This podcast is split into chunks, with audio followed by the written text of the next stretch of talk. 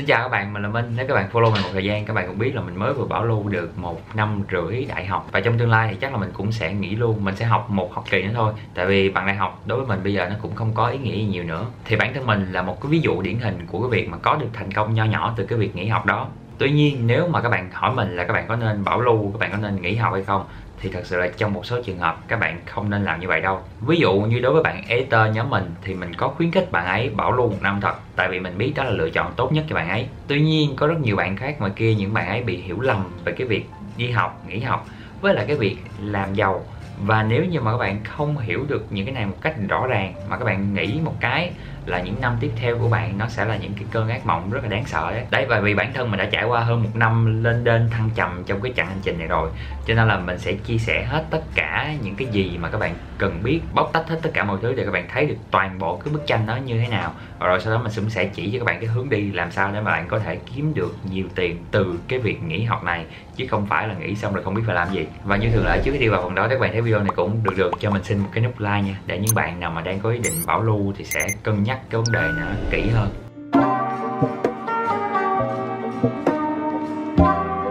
Rồi phần đầu tiên chúng ta sẽ giải quyết những ngộ nhận mà rất nhiều bạn đang có. Thì có ba cái ngộ nhận lớn nhất, phổ biến nhất mình sẽ nói từng cái. Đầu tiên là cái rất là nguy hiểm và rất nhiều người hiểu lầm. Đó là cái việc các bạn nghỉ học hay là bảo lưu sẽ giúp các bạn, một là theo đuổi đam mê, hai là tìm ra đam mê. Đây là một cái ngộ nhận nó rất là không đúng. Hai ý, đầu tiên là cái ý tìm ra đam mê. Thì các bạn có hiểu như thế này nè khi các bạn bảo lưu các bạn nghỉ học á thì cái thứ duy nhất mà các bạn có thêm chỉ có một thứ duy nhất thôi các bạn đừng nghĩ là các bạn bảo lưu các bạn sẽ có nhiều thứ không các bạn chỉ có thêm một thứ duy nhất thôi đó là thời gian hết rồi ngoài thời gian ra các bạn sẽ không có thêm bất cứ gì cả các bạn chỉ có thêm thời gian thôi và nếu bình thường khi các bạn đang đi học mà các bạn vẫn có ít nhất một hai tiếng rảnh mỗi ngày mà các bạn chưa có dùng được cái thời gian rảnh đó để tìm ra được cái đam mê của mình á, thì không có căn cứ gì khi các bạn có nhiều thời gian rảnh hơn, các bạn sẽ làm được chuyện đó cả. Tại vì có rất nhiều người khi họ rảnh, họ dành hết thời gian vô trong những cái ví dụ như là game, mạng xã hội. Và khi mà họ có nhiều thời gian hơn thì họ lại dành nhiều thời gian hơn cho những cái đó. Và chưa kể là họ bắt đầu cảm thấy áp lực đó là khi mà họ nghĩ họ có quá nhiều thời gian và không biết mình thích cái gì, đam mê cái gì. Và lúc đó cái áp lực đó nó khiến họ không thể tìm ra được cái mình thực sự thích và cái mình thực sự đam mê luôn. Mình nói cái này không phải chế đâu bạn, trong mối quan hệ của mình có một, hai người như thế đấy. Cái ý thứ hai là vấn đề theo đuổi đam mê. Thì cái này các bạn hiểu như thế này nè, cái đam mê nó không có đơn giản như bạn nghĩ. Ví dụ như trong trường hợp của mình, các bạn biết là trước đây mình rất là thích ngành sales và thật sự là mình nghỉ học mình cũng dự định là mình đi làm theo ngành sales đó. Và trước đây khi mình làm trong ISEC tổ chức dành cho giới trẻ ISEC á thì những người chị leader của mình cũng hỏi mình sau này mình sẽ làm gì thì mình cũng rất mạnh miệng tự tin trả lời mình sẽ làm sales mình không làm ngành gì khác. Và các bạn biết kết cục đến tận bây giờ mình có làm sales nữa đâu và cái mình theo bây giờ là copywriting đấy cho nên là cái mà các bạn đang nghĩ là các bạn thích và các bạn đam mê ấy, chưa chắc là cái các bạn thực sự thích và đam mê đâu. Có khi là sau này các bạn sẽ làm một cái hoàn toàn khác đấy. Và sự thật cũng có rất nhiều người nghỉ học xong, làm xong, rồi mới phát hiện ra là những cái mình làm không phải là những cái mình thích. Và thậm chí có rất nhiều người học một, hai năm đại học xong, làm lại một cái ngành khác rồi và lại tiếp tục không biết là cái đó có phải là cái thực sự mình thích không nữa. Cho là cái vấn đề về đam mê nó rất là phức tạp. Và tóm lại một cái ý phần đầu tiên này mình muốn nói là gì? Đó là khi các bạn bảo lưu á, cái duy nhất mà các bạn có thêm nó chỉ là thời gian thôi. Nó không có bất cứ cái gì khác cả. Và cái việc mà các bạn dùng thời gian đó để tìm ra đam mê hay là tìm ra một cái gì đó đó là cái quyết định của bạn và các bạn có tìm ra được hay không, đó là một câu chuyện hoàn toàn khác. Chứ mà các bạn nghĩ là khi các bạn nghỉ học hoặc là bạn bảo lưu, các bạn sẽ có thể tìm về đam mê, các bạn có thể theo đuổi đam mê của mình. Đó là một cái suy nghĩ nó không có hề đúng.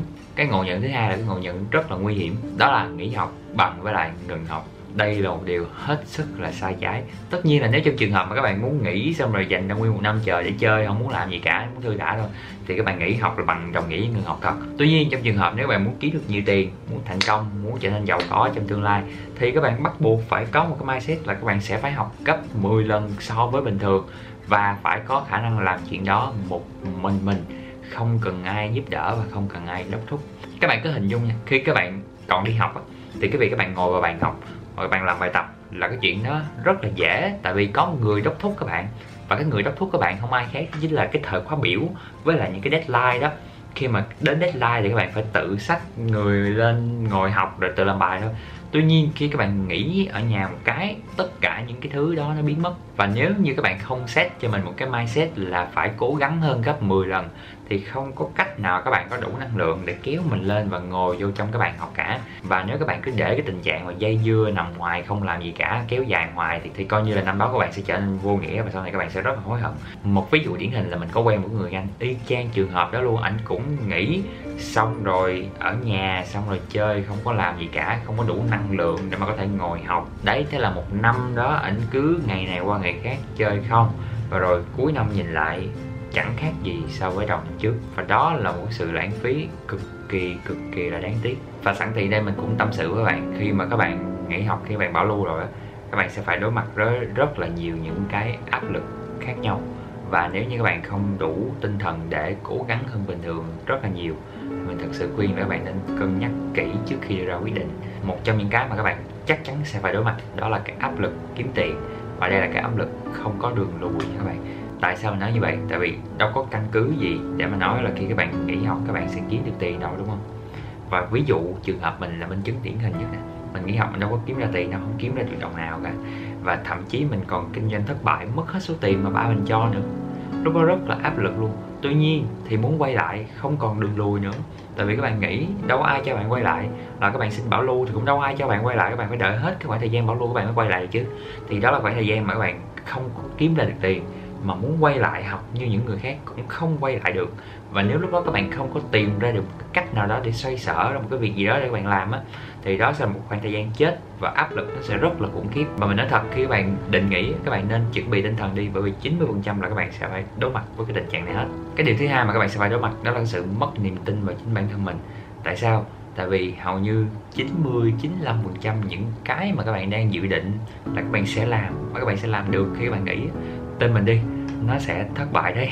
Mình nói cái này không phải tiêu cực đâu, nhưng mà nó là sự thật. Tại vì sao? Tại vì khi các bạn còn ngồi trên ghế nhà trường á, nói gì nói chúng ta vẫn đang nhìn cuộc đời với một cặp mắt rất là màu hồng. Ví dụ trường hợp bản thân mình luôn, trước đây mình cũng rất là tự tin, mình bảo là mình đã trải đời rồi, mình đã từng kiếm được tiền rồi, mình sẽ không nhìn cuộc đời bằng cặp mắt màu hồng đâu. Nhưng mà không, cái bây giờ mình ngẫm lại, mình vẫn thấy là trước đó mình nhìn cuộc đời với một cặp mắt quá là màu hồng cuộc sống ngoài kia không như các bạn thấy đâu. Khi các bạn bước ra đời rồi, các bạn sẽ thấy nó rất là phủ phàng. Và tất cả những cái kế hoạch mà các bạn lập ra, hãy chuẩn bị tinh thần là nó sẽ thất bại hết đi. Và đó không phải là tiêu cực hay là nói xui, mà là các bạn đang chuẩn bị cho những cái điều tệ nhất nó xảy đến. Và sự thật thì cái tỷ lệ nó xảy đến cũng rất là cao, cho nên chúng ta chuẩn bị tinh thần nó vẫn tốt hơn là không chuẩn bị tinh thần. Đấy, và trong những khoảng thời gian mà mất niềm tin vào bản thân mình như vậy, tất cả những kế hoạch của mình đặt ra nó bị đổ vỡ hết. Nếu như mà các bạn không đủ vững vàng để mà lấy lại tinh thần để mà tiếp tục cố gắng nhiều hơn những người khác thì coi như là thời gian về sau nó sẽ rất là khó khăn các bạn có thể bỏ cuộc luôn và thêm cái điều nữa các bạn phải lưu ý nếu mà các bạn dừng lại một ngày các bạn không cố gắng các bạn dừng lại một tháng các bạn không cố gắng thì khi các bạn quay trở lại trường cái áp lực nó sẽ còn khủng khiếp hơn gấp nhiều lần tại vì lúc đó người ta đi trước bạn quá xa rồi các bạn quay lại các bạn trễ một năm so với người khác đúng không và nếu mà các bạn nghỉ một tháng không làm gì cả các bạn nghỉ một hai tháng không làm gì cả thì các bạn chậm hơn người khác rất là nhiều rồi. Và khi các bạn quay trở lại trường bạn thấy những cái đứa khác đi học trước mình mình cứ dậm chân tại chỗ, mình chưa làm được cái gì cả, thậm chí mình còn thất bại, những cái mình làm, đặt ra mình không làm xong. Thì mình nói thật với các bạn, lúc đó cái tinh thần của bạn, nếu bạn không vững là bạn có thể bỏ cuộc rất có cứ lúc nào. Đó tất cả những cái mà mình đã trải qua rồi, mình hy vọng là trước khi mà các bạn nghĩ thì các bạn cân nhắc cho nó thật kỹ. Đó là những cảm giác không hề dễ dàng chút xíu nào đâu. Rồi quay trở lại với cái ngộ nhận thứ ba là cái ngộ nhận mà mình không thể hiểu được là từ đâu ra luôn. Đó là người ta bảo là nghỉ học là sẽ giàu hơn đi học nghỉ học xong rồi sẽ ra làm giám đốc. Còn những người đi học là ra chỉ làm công ăn lương thôi rồi xong họ sẽ dẫn chứng những tấm gương, ví dụ như là Bill Gates hay là Mark Zuckerberg. Thì đây là một cái phép so sánh, một cái ý tưởng nó không có liên quan gì đến nhau cả. Nếu các bạn đọc những cái tiểu sử của Bill Gates hay là Mark Zuckerberg bạn sẽ thấy đây là những người không bình thường. Họ nghĩ xong, họ học gấp 10 lần so với bình thường. Họ nghĩ xong, họ làm gấp 100 lần so với bình thường mà. Và sự thật, cái việc các bạn nghỉ học hay là các bạn đi học, nó không có ăn nhập gì tới cái việc mà sau này các bạn sẽ làm giám đốc hay là làm con lương cả. Đó là chưa kể là cái tỷ lệ những người nghỉ học mà thành công nó thấp hơn rất là nhiều so với cái tỷ lệ mà những người nghỉ học mà thất bại đó. Cho nên là chốt lại giống như mình nói hồi lúc nãy á, khi mà các bạn nghỉ học thì cái thứ duy nhất mà các bạn có đó là thời gian thôi còn cái việc mà các bạn dùng thời gian vô đâu các bạn có dùng cái thời gian đó để các bạn có thể làm giám đốc được hay không các bạn có start up thành công được hay không các bạn có dùng thời gian đó để làm giàu được hay không đó là một câu chuyện hoàn toàn khác cái việc các bạn nghỉ học nó chỉ cho các bạn thêm thời gian thôi chứ không có nghĩa là ừ nghỉ học là sau này sẽ giàu nghỉ học sau này sẽ làm giám đốc rồi còn những người đi học và sau này làm công ăn lương thấy chuyện đó nó không có ăn nhập gì với nhau hết rồi tới đây nếu mà các bạn vẫn quyết định là bảo lưu và nghỉ học thì các bạn phải làm sao để mà các bạn có thể đảm bảo là các bạn sẽ thành công và kiếm được nhiều tiền trong những năm sắp tới thì để làm được chuyện đó, mình hy vọng là các bạn sẽ quay trở lại và xem cái video mình đã làm trước đây rồi. Đó là mình sẽ để ở trên góc này. Đó là công thức 100% có được cái bạn muốn. Mình đã kiếm 2.500 đô một tháng, như thế nào?